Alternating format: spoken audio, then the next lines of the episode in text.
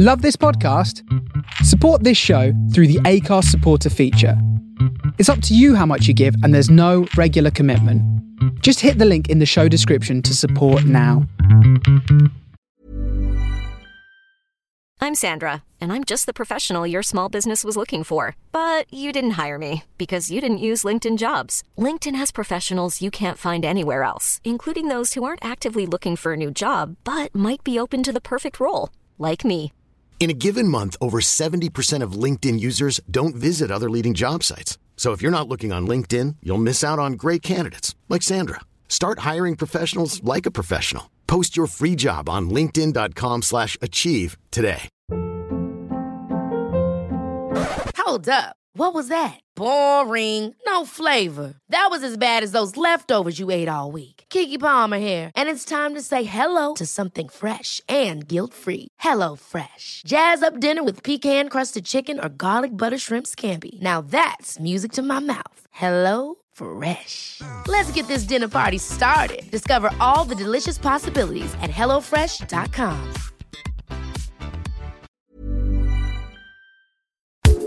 Phil Tiger.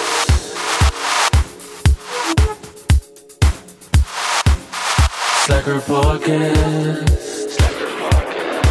Hello, Slackers, and welcome to the Slacker podcast. It is what season are we on now? Season like season 100?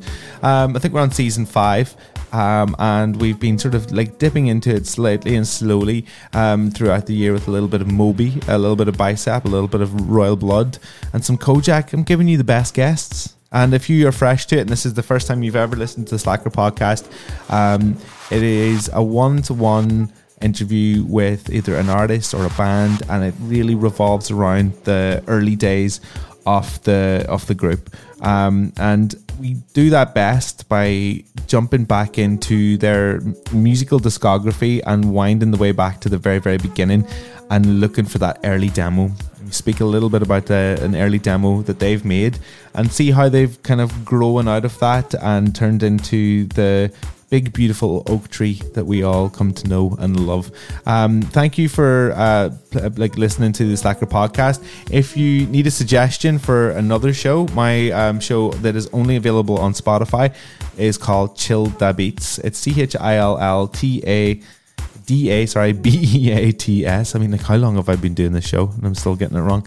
And it is two and a half hours every single Sunday, and it's all about the best, most relaxing, chill music that there is out there. It's like it, we're not talking boring lift music here, people. We're talking like you know really trailblazing new artists, some really exciting sounds from like lo-fi dance music, from folk music, from hip hop music, um, from like real traditional songwriting, from retro to old. It it really tries to like run the gambit of um, music of the 21st century. Um, and you know, if you have a little bit of stress in your life, a little bit of anxiety, um, then I suggest you get on it and and have a little listen to it. Um, and uh, if you like, you can support the, the Patreon as well. On Chill the Beats, you get loads of new episodes um, weekly. Patreon.com forward slash Chill the Beats. And if you are a slacker, you can support Slacker on patreon.com forward slash slacker podcast. It is time, my friends, now to introduce you to it's Graham Coxon. I know. Like I was gonna give give him the big sell before even saying who it was, but it's Graham Coxon, the guy with the most legendary British guitar sound of the nineties. He um, really took a real US sound and brought it to the the big Union Jack easel that was Blur in in the in the early nineties. He's an absolute legend um, of a man. He's like done some great stuff outside of Blur as well, which we talk about quite a lot. And I had a great time talking to him and just nerding out. So here it is, our Slacker podcast with Graham Coxon in three, two, one.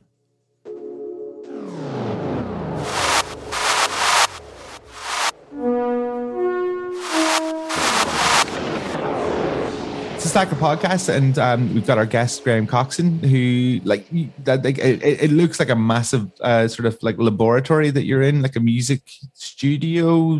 Like what? What? What is it? Well, it's not massive. Look, I, Well, yeah, that's to the other fair. side. One, two, three, four, and back. Three, three, Yeah, four. it's not. It's, it's just a little uh, spare room um, where I am at the moment, but there's a lot piled up. Yeah, um, yeah. This is where I've been working at the moment, and it's small, easy to manage, and just has got the required things to be able to make music and nothing more really.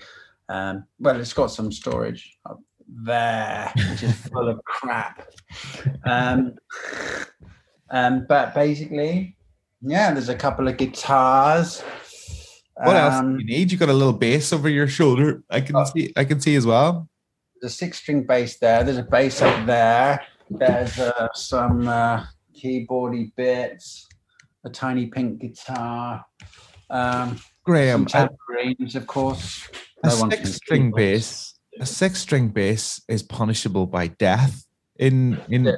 yeah, well, it is for me. Like I've been a bass player since I was about 12, 13. And I, I've Yeah. always I've always thought if you have five strings or six strings, I'm just like, what, what like unless you're like playing in like funkadelic or something like that, Yeah. four, four strings is enough. Well, no, because this is a 1968 Fender Bass Six. So you play it like a guitar. Ah, okay, okay, right. I get you. I get you. I thought it was the bass over your other shoulder. Oh no, that's just a normal jazz bass. Ah. Oh, that's This is- fine. That looks And amazing. Here that who it used to belong to. Is that Sly from Sly and the Family Stone? Yeah. Shut up. So you Oh eat your words. I'm gonna eat them. I am gonna eat them um, with the most tasty, tasty dressings and dessert. Um, no, it's um, I bought that in the mid '90s from um, Black Market Music in Los Angeles, and uh, Larry Graham had just dropped off a whole bunch of rubbish that they didn't want anymore, and that was a 1968 bass bass bass six, which is which I snapped up and I use all the time. It's it's fantastic. Yeah. Wow. What What's your most prized like guitar? Maybe you've got a couple, like, but like, uh, which which one is the one that you sort of reach for first out of all of them? but I, I wouldn't know. Well, um, I've got prized guitars like my old Jazz Master, my old Telecasters. I don't know whether I prize them that much. I've got an old Les Paul Gold Top, but um, you know, it's kind of like what's there in your toolbox, isn't it? Hmm. So whatever can do the most things, and, and, and at the moment there's there's that thing down there, which is a which was made for me by Adrian from Manson Guitars, Yeah. who was introduced to me by Matt Bellamy, and um, he he we we got together and made that, and it's got sort of um um what should we call it on it, and uh, Sustainiac stuff so you can hold a note forever, and Yeah. and ki- kind of other helpful gizmos. Um, so I'm I'm I'm very much into convenience and workflow. So, you know, obviously, if I want a twangy, very Fendery sound, I'll have to maybe dig something out. But um, and my acoustic guitars, like old old little Martin triple O eighteens or seventeens or whatever they are, triple Yeah. O eighteen. I mean, like, if you wanted, you probably could have just a room dedicated to just all of the guitars, but it's probably better just to have a couple of the ones that you really like. Otherwise, it turns into a bit of a museum, doesn't it? Yeah, that would be sort of 75 guitars, which would be too many in here. I wouldn't be able to use the room. Um, I've got, you know, a Strat, and then I have a um, a Friedman guitar. What's your least favorite guitar? Because obviously there's so many great ones that you're talking about, but is there one that you're just like, oh my god, like get this away from me? Well, I struggle with Stratocasters, although I do play them. I struggle with the with the ergonomics of one of those because I come from a. I, I don't like knobs in the way, you know, and and and and the more I see sort of YouTubers and, and the way they play, I realize they have their little finger on the volume knob on Stratocasters and they're doing this so they can turn down very far fast. But I was never into turning my volume knob down or using any kind of knobs. They were always just full up, full tone, full volume. So really, most of my guitars could just have all the knobs removed. They just Yeah, get in the way.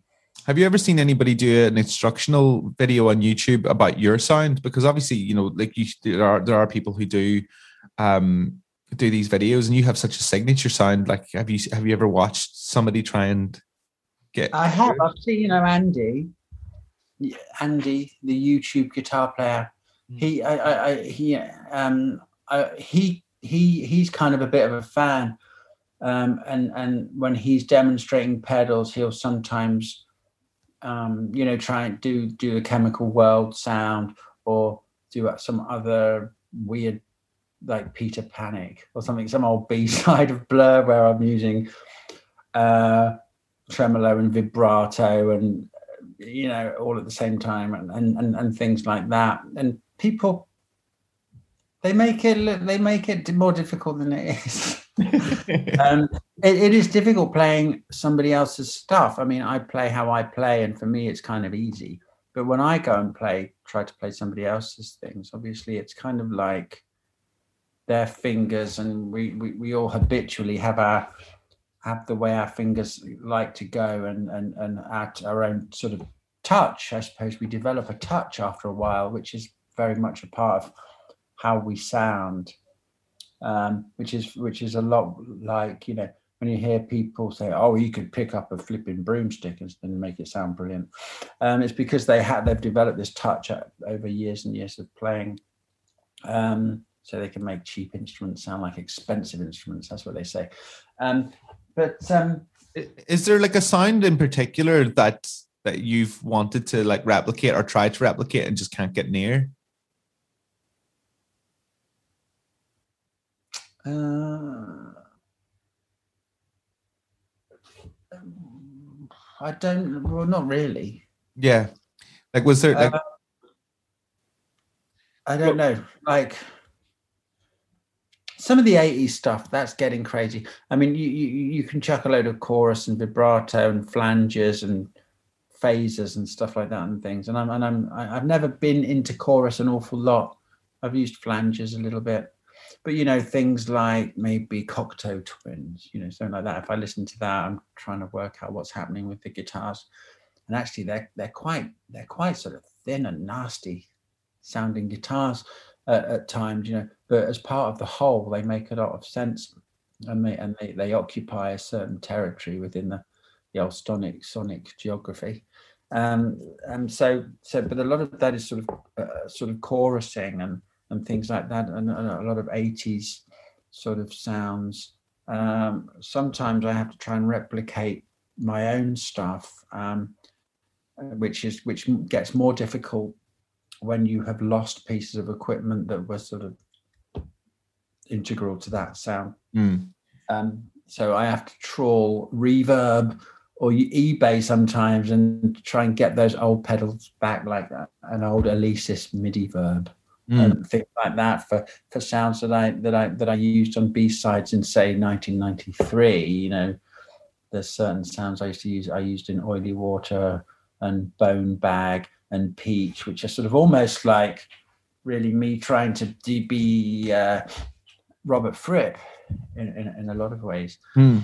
I'm trying to have, which in a lot of ways, that's why this Manson guitar is good because you can flick that switch and you can hold a note rather like an ebow and it will go on forever. But you can there's also another switch which will kind of bring out other harmonics. So you can make it lose control a little bit and go into notes that are sort of harmonically related to the one you're playing and all this so it's kind of a it's good fun. I, like I like the idea that uh, you know you, you're playing. That's why i use sort of two or three distortion units on it at the same time because you're never quite sure what the sound is going to do. Um, and and and I like the the, the way that the, the, guitar might flick up into feedback on a certain note and make me then respond.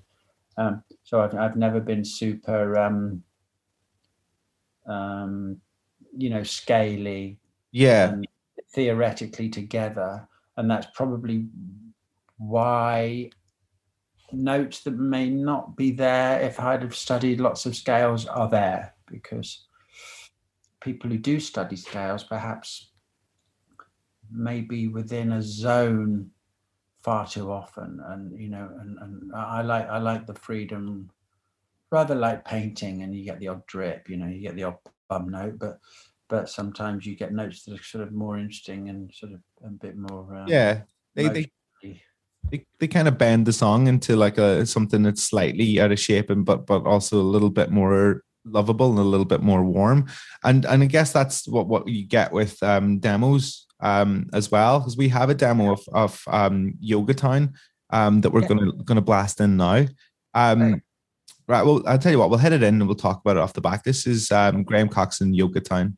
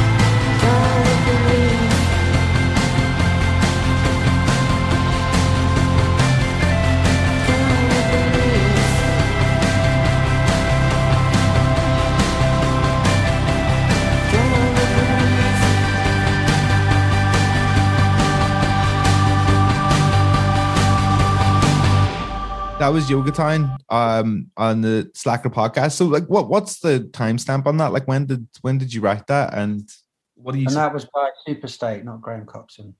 Oh by Super State, sorry, apologies. Much apologies. I only got sent it there literally minutes ago. So I'm I'm not fresh around it. Um so t- can you tell me a little bit about the the Yoga Time track? Um, yeah, it's a it's a chord sequence, and uh, it's almost like you can think of it as episode one if you're watching a Netflix series. It's sort of presenting a sort of uh, a situation uh, that's kind of quite trivial, I guess. But then there's there's it's kind of spot the problem, spot the issues, and uh, and then that, that it sort of reveals itself as it, as it goes along. That Yoga Town maybe doesn't sound sound quite as uh, idealist uh, uh, as ideal ideal? Quite as uh, an ideal place to live as as, as the name might suggest. Um i mean i wrote I, I started writing these songs for superstate um about actually the first one i wrote was on the day david bowie died. So that's kind of getting on now. Yeah. so over the last four or so years, I, I, I- mean, it's been finished for over a couple of years. So um, it's been it's been sitting fermenting. For a Mm. bit. And like the, the you you mentioned like the sort of like the the, the Netflix association like and the the I I wanted to, to talk to you about that at, at at some point during the the, the podcast about the end of the fucking world and and and composing and and and putting stuff like that together like you know like that what sort of was that something that was always in the plan for you or like is that something that you just gravitated towards quite naturally I didn't. Um, it was never the plan, and um, I got pulled towards it. I was a, was approached by a music supervisor called Matt Biffa.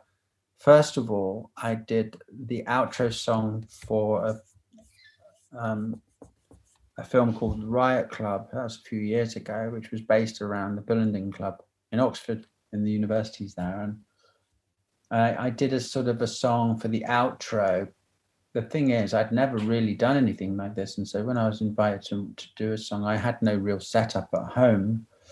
Um, so I thought, well, I'll get a, an interface and I'll get Logic and I'll sort of you know give it a go. So um, um, so so so I was in at the deep end really there, and so I got a demo together, and, and luckily I could go into a into a, a real studio and, and record some of it vocals and things like that. So it turned out all right. But Hiring for your small business? If you're not looking for professionals on LinkedIn, you're looking in the wrong place. That's like looking for your car keys in a fish tank. LinkedIn helps you hire professionals you can't find anywhere else, even those who aren't actively searching for a new job but might be open to the perfect role. In a given month, over 70% of LinkedIn users don't even visit other leading job sites. So start looking in the right place. With LinkedIn, you can hire professionals like a professional. Post your free job on linkedin.com slash achieve today. Ever catch yourself eating the same flavorless dinner three days in a row? Dreaming of something better? Well, HelloFresh is your guilt-free dream come true, baby. It's me, Keke Palmer. Let's wake up those taste buds with hot, juicy pecan-crusted chicken or garlic butter shrimp scampi. Mm. Hello Fresh. Stop dreaming of all the delicious possibilities and dig in at HelloFresh.com. Let's get this dinner party started.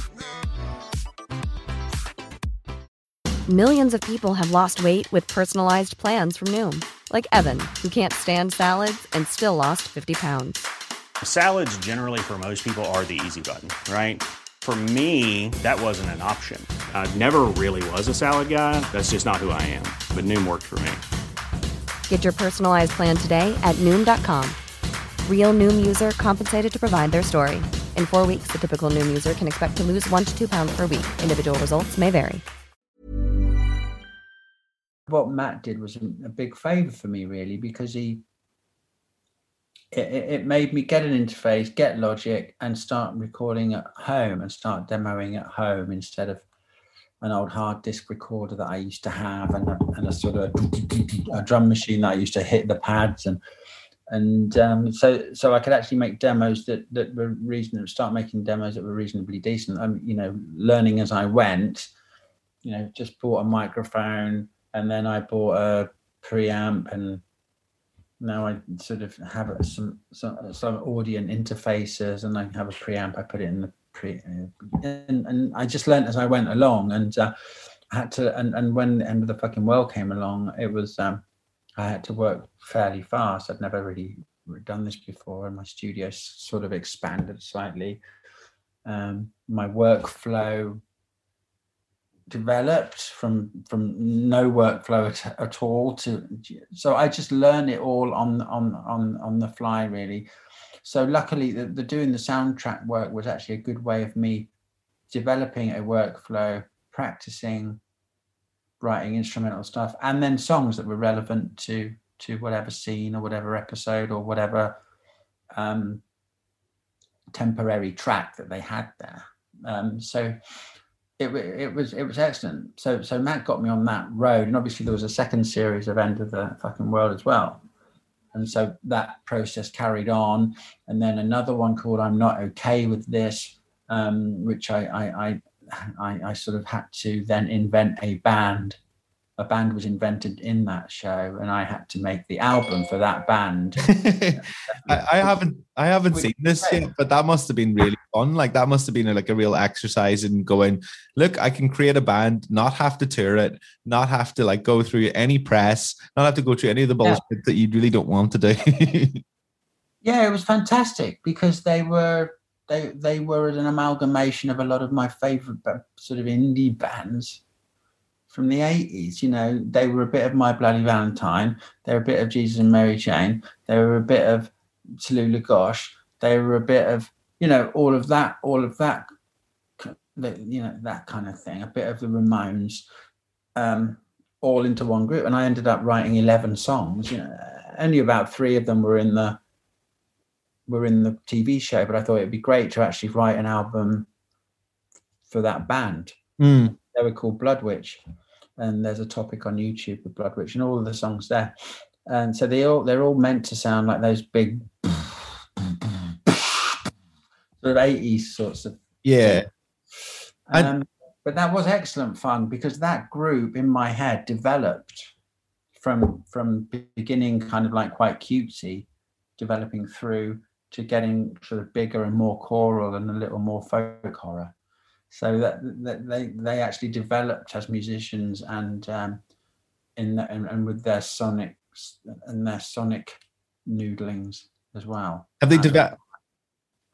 Have they developed in your head? Like, I mean, have they broke up? Have they had the the drug addictions? Have they been to Japan? Have they um be, like been all around the world? Have they fallen out? Like, you know, I think they definitely went to Japan, and I think they probably there was probably a relationship with the singers that is, is, is now no more. But they, they may be able to do another album if they if they can get along. But um, because they were they were they were doing some really good stuff before they broke up.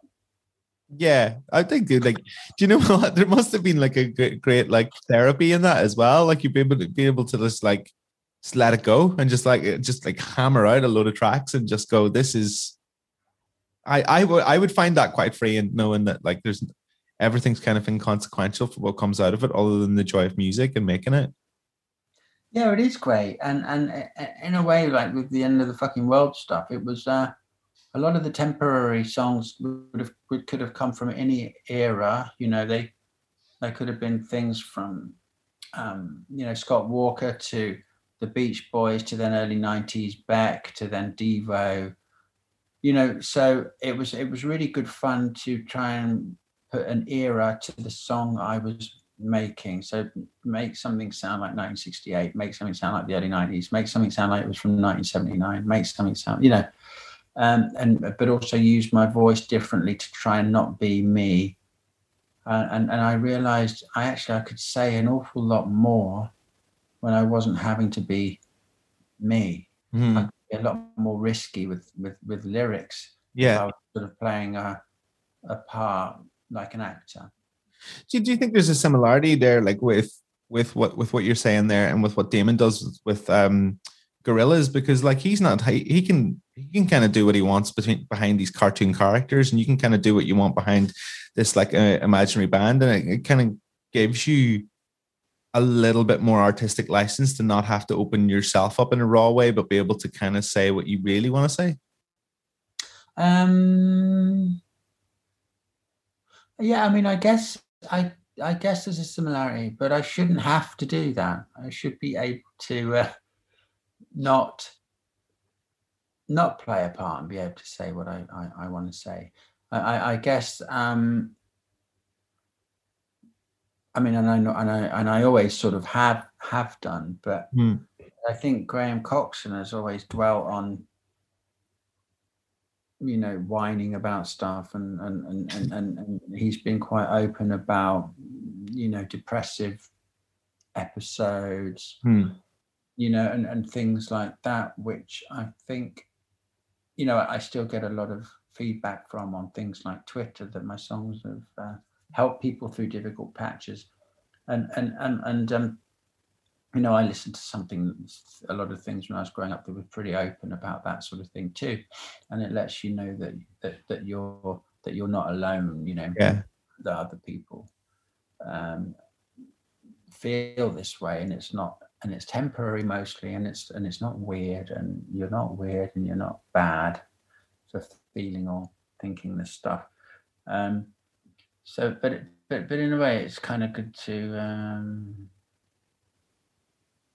it's interesting, like with the Blood Witch stuff, because that band, I know I gave them certain um, certain um, obsessions, you know, um, um, you know, and, and and and they turned into, like I mentioned, like a sort of a folk horror thing. They uh, some of their songs ended up being quite um, occultish, you know. Uh, obviously, they had they started to have an interest in hanging out in the woods and Burning churches. not not the no not quite as not quite as far as Norwegian doom. I don't really understand burning churches down. No, I don't. I, Yeah, more I- like small campfires and and and and and, and you know small ceremonies. yeah. Um, like, uh, uh, is there an aspiration to move into like cinema and and and and and film scores, like from this? Like, I'm, I was speaking to Thom Yorke not too long ago about him doing Suspiria, and it was like the first proper score that he had done. Yeah. Um, and how much he enjoyed that. Like, I mean, like, would you like to get your hands around a, a a horror movie, or if you could, what sort of style of movie would you like to do? Yeah, um, horror movies are a good good one to do, aren't they? Um, I don't know. I mean, um, I'm I'm I'm I'm not adverse to it. I do like working in purely instrumental, in a purely instrumental way. I I, I kind of enjoy it Mm. in a, in a way putting songs onto things that have have lyrics you have to be you have to be careful how narrative you can get you have to be sort of vague enough to be getting a feeling across but leave enough space for the listener to uh for it to, to for, them to um put their own thoughts and feelings within the song uh, not be too specific um so so doing purely instrumental stuff, you don't have to think about that at all. You can purely think of in terms, in sonic terms, of how to how to uh, amplify the sort of the emotional drive of the scene or whatever's going on. So um, yeah, that's that's I do like the idea of it. Totally, yeah. I, I wanted to ask you like about your your the first instrument that you owned. Um, like was it a guitar? Was it like a was it a, a classical instrument? Because I know your dad your dad played in the in, in the British Army. Like what, what what's what was the first instrument? Um, a fife, I think. There was one of those knocking around. There was also a little drum kit I was knocking about with. The first instrument I was um, I was um, I was taught properly was the saxophone when I was eleven, Yeah. and I still use use that on on stuff I write, and um, so that was it really. A very little simple system, sort of piccolo really, and um, a drum kit, um, and then there was a guitar lying about. It was my sister's, I think, and I decided to sort of on a bored day on the school holidays, I just picked it up. Mhm. Can you remember? I've seen something. Can you remember your first first riff, like the first one that you sort of like wanted to to finger on it?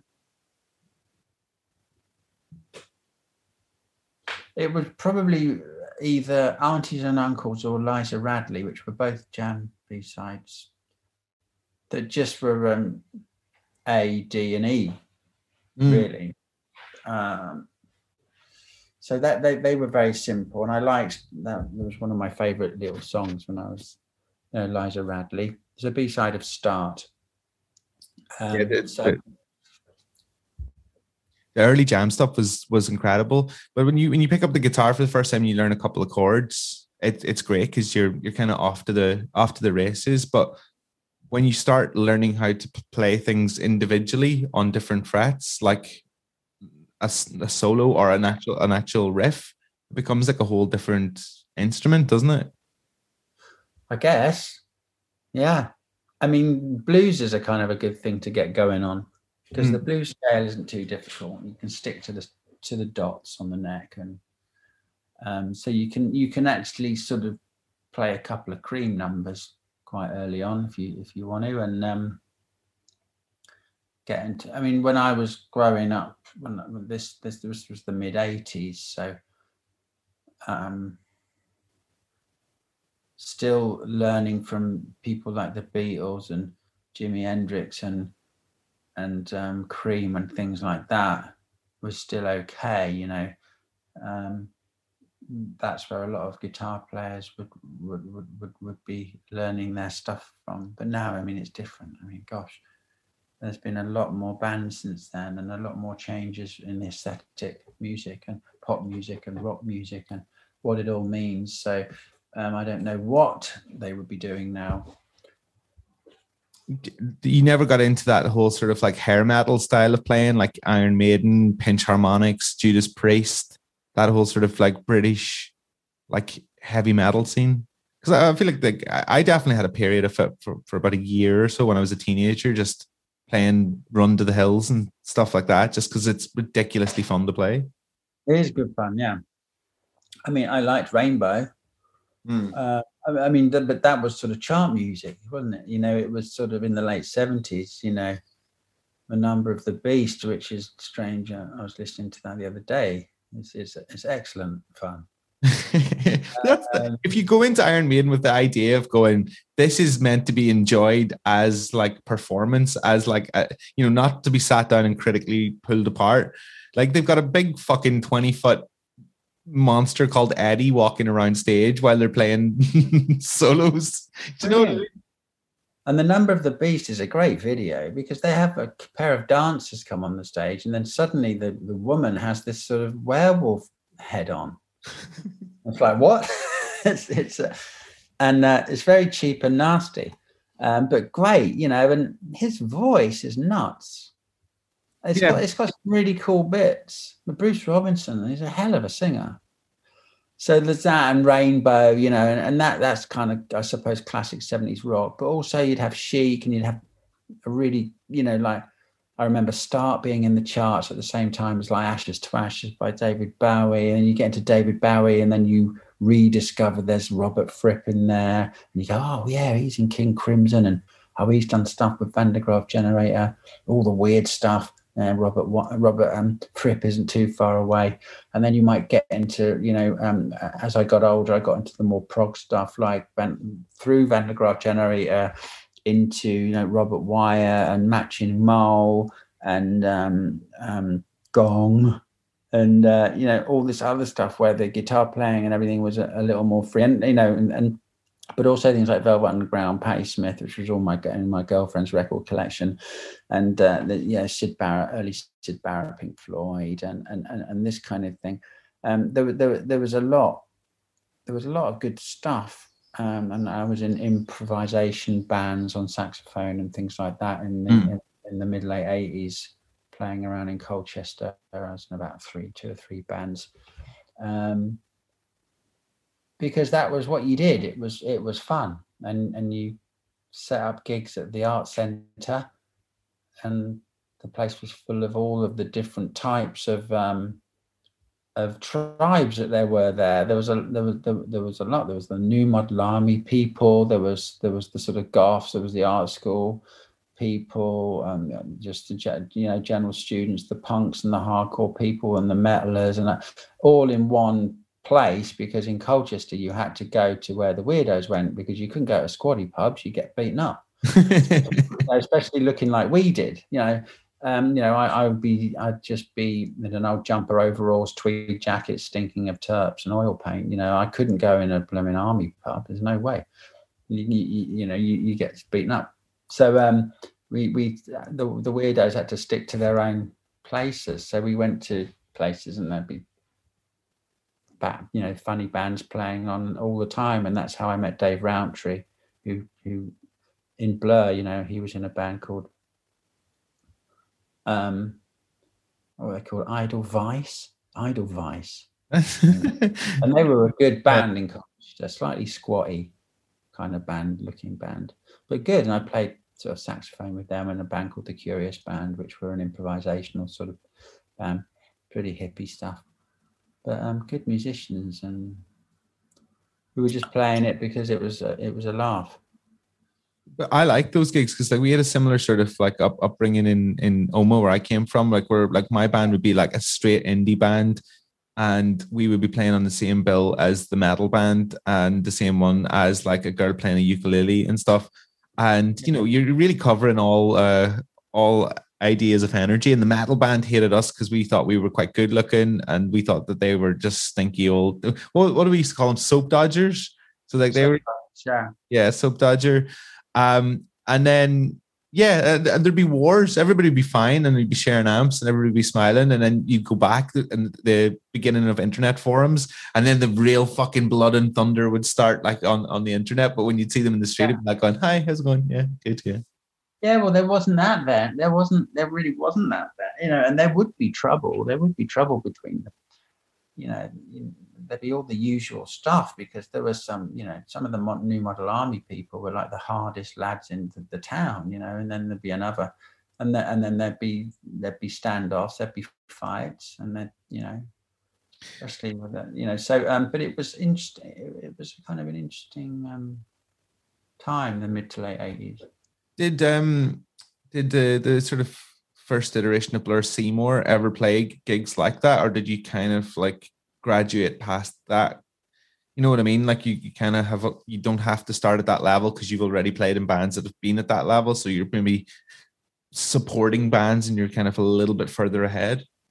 When when you No, we did do gigs like that. Actually, one of the first gigs Damon ever did was, was just him and this guitar player was at the art centre as well. You know, there was a backing track and then a guy I think called Tom who was playing the guitar and to a drum machine really. And um, but but but when Seymour started, yeah, we were called Seymour. We were doing you know the cricketers in the, the Oval, you know the Powerhouse in um, at Angel um, you know, the George Robey, which would do all dayers, you know, and this is how we got to know other people in bands like the the Keatons and, and, and other bands like that that we'd always be bumping into doing the all days at the George Robey or Lady Owen Arms, you know, and, and all these places, and a lot of them are, are, are no longer with us.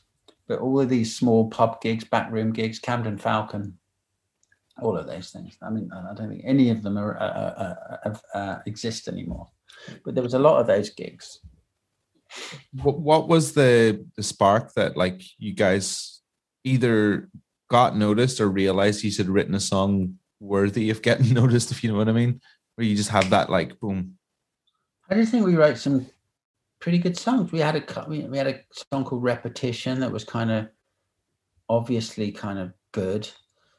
We had She's So High pretty early on. Uh, so there was there were there was quite a few promising numbers in our set, which was what 10, 12 songs at at Yeah. the time. and there was a So, so a good half of them were, were decent tunes. It's Uh, more- so, it was more british like influence back then wasn't it like like you know, she's so high and stuff like that was quite baggy sounding. Baggy. Baggy Yeah. wasn't even around at that point. Yeah, but it had that. It has that. The She's so high does. yeah. Or am I smoking crack right now? Yeah, I think you might be. No, I, and she's so high that it's slow. I'm thinking of a different song.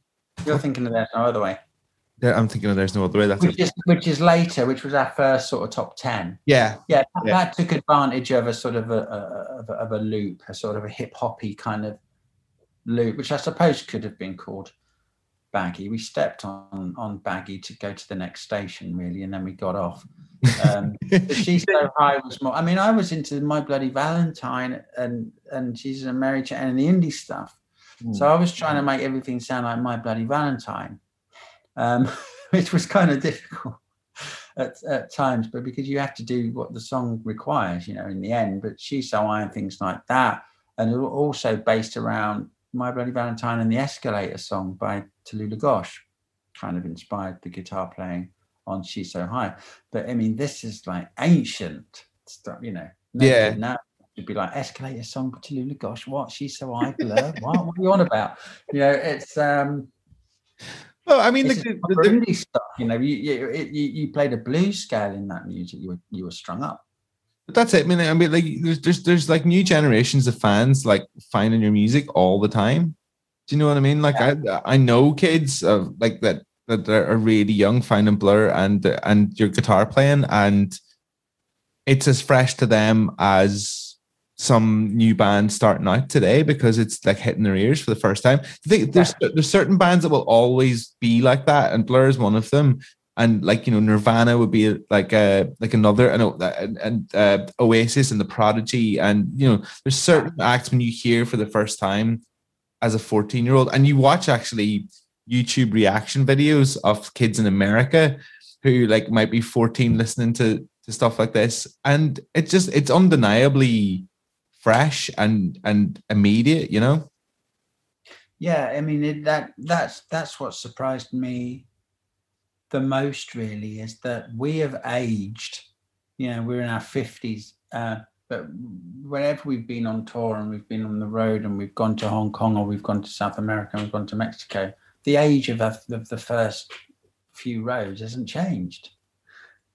You know, Yeah, still yeah. excited teenagers or people in their early twenties, and with the older people at the back holding drinks. You know, um, which is which is which is is bizarre because because people although the sort of tribalism of music has kind of disappeared and and there's no real such thing as selling out anymore as much as there used to be you know because musicians have got to earn money somehow. Um, and and and and new musicians and, and and new bands and things like that seem to be kind of business savvy. It's not the same thing at all. Um, so that yeah the, the whole internet is it can be explored and and and it, it's all sitting there in in like a big freezer. As fresh as the day it was it was made and people just go yeah i'll a bit of that. And, yeah, it's, it's weird. But the, like, I mean, the fact that people do keep do keep finding it and discovering it for the first time, does that make you continue wanting to be able to go and tour it and, and play it and and and show it what it's like live? um yeah i guess so. Every now and then it's it's nice to go and play in front of a big smiley audience with your with your amp turned up loud you know it's a pretty good job. Um yeah i mean it's it's nice to have good reason to do it. You can't just do it because you want a bit of adoration you know yeah you usually have to make something new and then take that around the place. So um, but um yeah it's great. I remember I went on a pilgrimage to see you guys play live because you were my favorite band when I was a kid. When I was like about maybe I don't know when I got whenever Great Escape came out, which is like maybe 98. So I would have been about 10, 9. Um, and I remember getting that record and taking the day off school and um, writing all the lyrics down of it and pretending I was sick and singing them all back and just oh, thinking, really yeah, yeah, like it was a real. Like my, I remember my auntie caught me and said, "I'm not going to tell your mum you're sick." And I was just like, thank you. And I just sat there, just write, writing all the lyrics down and trying to memorize them. But I, I went to see you play the re- reunion show in, in, um, or the comeback show in London when I was 18 or 19. And Yeah.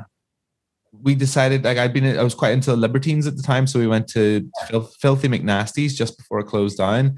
And we drank, drank all day in Filthy McNasty's, almost got knocked out by some guy who looked like Lars Ulrich and then went to the show and Vampire Weekend and Bat for Lashes were supporting, and it was fucking Yeah. great.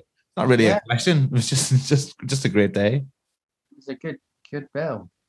A very good bill, man. Like we and when you can pick when you can pick bands like that, is it quite fun where you can just go, all right, let's get X, Y, and Z because you kind of have it. Yeah, I mean, we, we kind of chose anybody, you know. I mean, on some of our London ones, we um Deerhoof played, you know. Yeah. Can we get Deerhoof? And I said, oh, they'll never do it. And they, then they did, you know. And Yeah. and it's like great. And I remember, yeah, the Crystal Castles played, and and and you know they came along to do that. And so it is interesting because that we we're all into kind of like different things. And what is what is nice is that my my default setting is like, oh no, they wouldn't want to do it, but then they do, you know, and they and they fly over and do the show, and they and we have a chat, and and they and it's kind of cool. Yeah, it is nice. Yeah. do you do you do much producing for other people um at at the moment i, I remember you did that um pete doherty record what was it called Yeah. wastelands waste hold on Grace, Grace Stroke Wastelands. yes that's it i mean listen like I, you're Yeah, that was a Stephen Street production, but but I was kind of there as a sort of a cohort for Pete, really, I suppose, to play along with Pete on Yeah. some of the acoustic numbers and to sort of wear similar shoes, you know, and, and just be around. Um, you know, it, that was that was that was great. Actually, Pete was Pete was a joy during those. He had tons of stuff around his blooming neck. He had about 10 chains with various lumps hanging off them, which would be cracking onto the guitar all the time. So a lot of the recordings, you can hear the jangling and the banging of Yeah. the chains on, on acoustic guitars, which is kind of nice actually. But it, Yeah. it sent the street slightly mad. um but like do you do you enjoy sort of like working with other people on their music rather than just just on on your own stuff Do I? I don't know. If they're all right, if they're, you know, I haven't done it an awful lot, and it can be exhausting. Um, but I don't mind if they're good personalities and really, you know, if they if they're tricky and challenging sort of personalities, then that would be difficult. I mean, I don't know whether I'm that good at it. Well, I mean, being being a producer is there's a high percentage of it that is psychological, and you kind of have to be a little bit of a therapist and to, to be able to get stuff out of people, isn't it? It is really, um, yeah. You you do have to have a sort of nurturing side. You you, you are actually like the studio dad, Yeah, yeah, um, and Stephen was like that for us a lot of the time. I think um, he'd have to be encouraging and he'd have to be patient and and um, the thing is about Stephen, he was always immaculate. You know, he was always very very consistent in his approach, in his mood and everything. So you knew exactly where you were with him all the time. Whereas other producers can be a bit more erratic, and you you go in one morning and you know you realise that the producer's been you know had a bottle of Jameson's and uh, woke up with his face in a pizza, and it's like oh man, today's gonna be a tough one. this is this is going to be a hard day.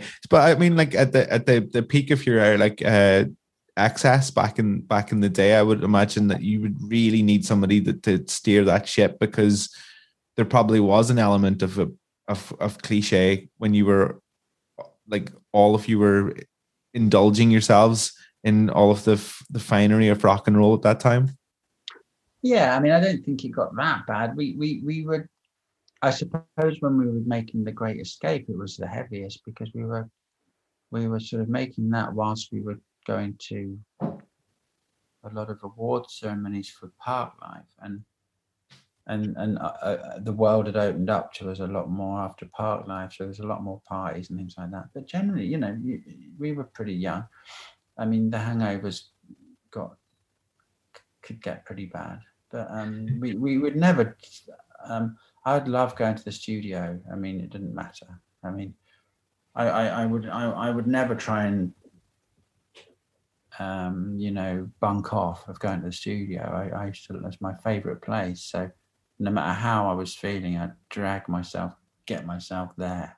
Do you think that then people have like mythologized your level of partying, or they have um, overstated it, like for purposes of mythology? Really, I don't think we did party that much, did we? we I mean, when you've got people like Alex talking about spending a million pounds on cocaine and champagne and stuff like that, Really? yeah, it's kind of hard to like say that he's dead. And like, Well, I mean, that's like saying that we all support Chelsea.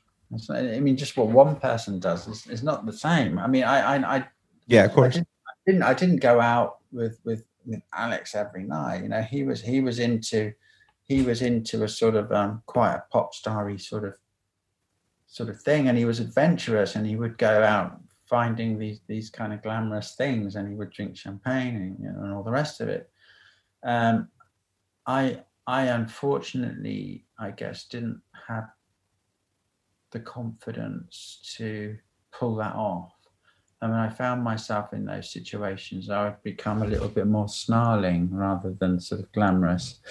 I'd become the, the opposite, and I'd and I'd and I'd sort of re- resent it, and then I'd have a little bit to drink, and I'd start snarling, and my defenses would go up, and I'm, and then, so really, in the end, I, and and um, Two sides of a different coin. Like it was just like. Yeah. like the simple things in life, really. Yeah, Uh, so so um yeah i mean there was partying but i mean there there, there, there were times when you very quickly um, knew your limit you know like Yeah. two months in the states and suddenly you know you're 21 or 22 23 and no one to tell you what to do everything is free and you've got and you know after two or three weeks you're you don't know why you uh you don't know why you're crying all the time What's Yeah. going on? i'm going mad and it's like well because you've been you know you've been drinking for like three weeks. and you've been drinking and you know it's like is that what it is is that what it does yeah It's like, oh you know uh, you get to the point where oh this is what happens when you're like burning yourself But I out. think I, I think I had that as well, but like just after uni. Do you know what I mean? Yeah. Like I think I went through the exact same thing because like when you finish uni, you're trying to find your way in the world. But I mean, the only difference is I wasn't in a a, a, very famous rock and roll band. I was in a, a yeah I was in a band that, w- that was still playing quite a lot of shows, but everything was cheap and nasty and available. Yeah. So so like it was. You were, that. yeah, I always liken it to the to Rumpelstiltskin, where you put they put you in a room and it's there's, there's there's loads of free drink in it, and the bloke says, "Drink that, get on stage." So you drink it, you feel really cool. You get on stage, you do a blind, and then the next day you get into a slightly bigger room with a slightly bigger uh, pile of free booze. Drink that, play a good show. You do that, and the rooms get bigger, the piles of free booze get bigger, and then before you know it, you're like, you wake up and you're like, "Ah." feel kind of- and you feel like you're going mad. It's true though. I mean, like uh, I remember a friend of mine saying to me, he was just like, being a musician is the only profession where you get paid in a depressive. Like, you know, you go and play a gig and you get four red stripe to play before you go on, and then that's it. Yeah. So it is it is weird. Um do you still have like a, a as much of a love for Billy Childish? Because like uh, and and his music and his art and all that sort of Yeah, I stuff. hadn't seen Billy for ages. But um yeah, I do. We haven't had a chat for a while. But I think he he you know, I used to go and see him a lot in the in, in the mid nineties. Um early to mid nineties at St John's Tavern. Very Archway. Yeah. Um and obviously I put some of his song, his, his some records out on my old label, and Mhm. and we became, yeah, pretty good, pretty good friends. You know, Uncle Bill, and um, I hadn't seen him for a bit, but he he he quietened down. Like he concentrated on painting and. was- Have you, have you ever have you ever been on the sh- have you ever been on the shop on his website? It's incredible. He's like literally got it's it's amazing. I I was buying a present for somebody who loves Billy Childish, and I was like looking to buy a um a painting, and it just like the all like I did I wasn't quite aware of like how much stuff he had done until I went onto his website, and I was like, so he's like a musician, he's an artist, he makes like pendants, and he does like I was like, this guy's like the most creative fucker I've ever seen. I Like, know he does. He does a lot of stuff, and and his enthusiasm and drive for that is is pretty inspiring, actually. Yeah, he, he, he and his painting has always been. It's just something he does, you know. He he has a real drive in that in that in that way. Um, it's great. And lots lots more than I have. when we're coming out of lockdown kind of now like i mean as we record this anyway it's like the 12th of may so like it, things are I, I don't know what what the fuck normal is anymore but like you know what what is it like you're looking to do are you looking to go go away or travel or write more or, or record like you know what's what would you like to be doing that you weren't able to do I don't know. I've been quite happy. Some some people some people it suits like i mean first couple of months Yeah, I- I mean, it's opening now. I've got a certain amount of anxiety about it opening out and going out there and being in among in amongst people and stuff. But I'm looking forward to, you know, having some nice food in a restaurant, maybe seeing being amongst the human race. Not particularly, you know, I've I've always liked being amongst uh, people, not necessarily sociably. You know, when I used to go out on my own and things, I used to just be like being amongst people and feeling part of the human race. I didn't particularly always want to interact, but I wanted to feel part of it. So, so I'm I'm, I'm sort of looking forward to that a little bit. Maybe going on, on a couple of jaunts. Um, but um,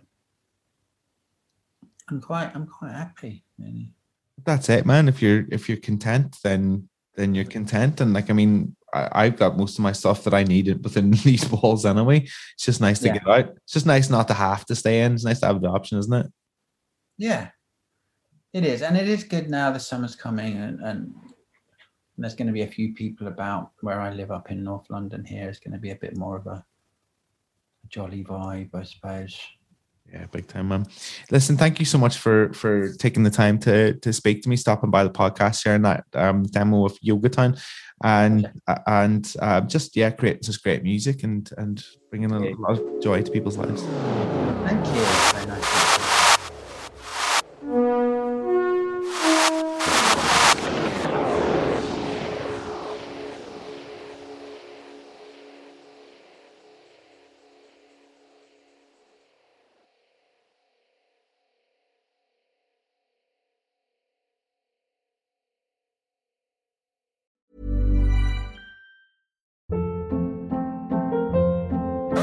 Hold up. What was that? Boring. No flavor. That was as bad as those leftovers you ate all week. Keke Palmer here, and it's time to say hello to something fresh and guilt-free. Hello Fresh. Jazz up dinner with pecan-crusted chicken or garlic butter shrimp scampi. Now that's music to my mouth. Hello Fresh. Let's get this dinner party started. Discover all the delicious possibilities at hellofresh.com.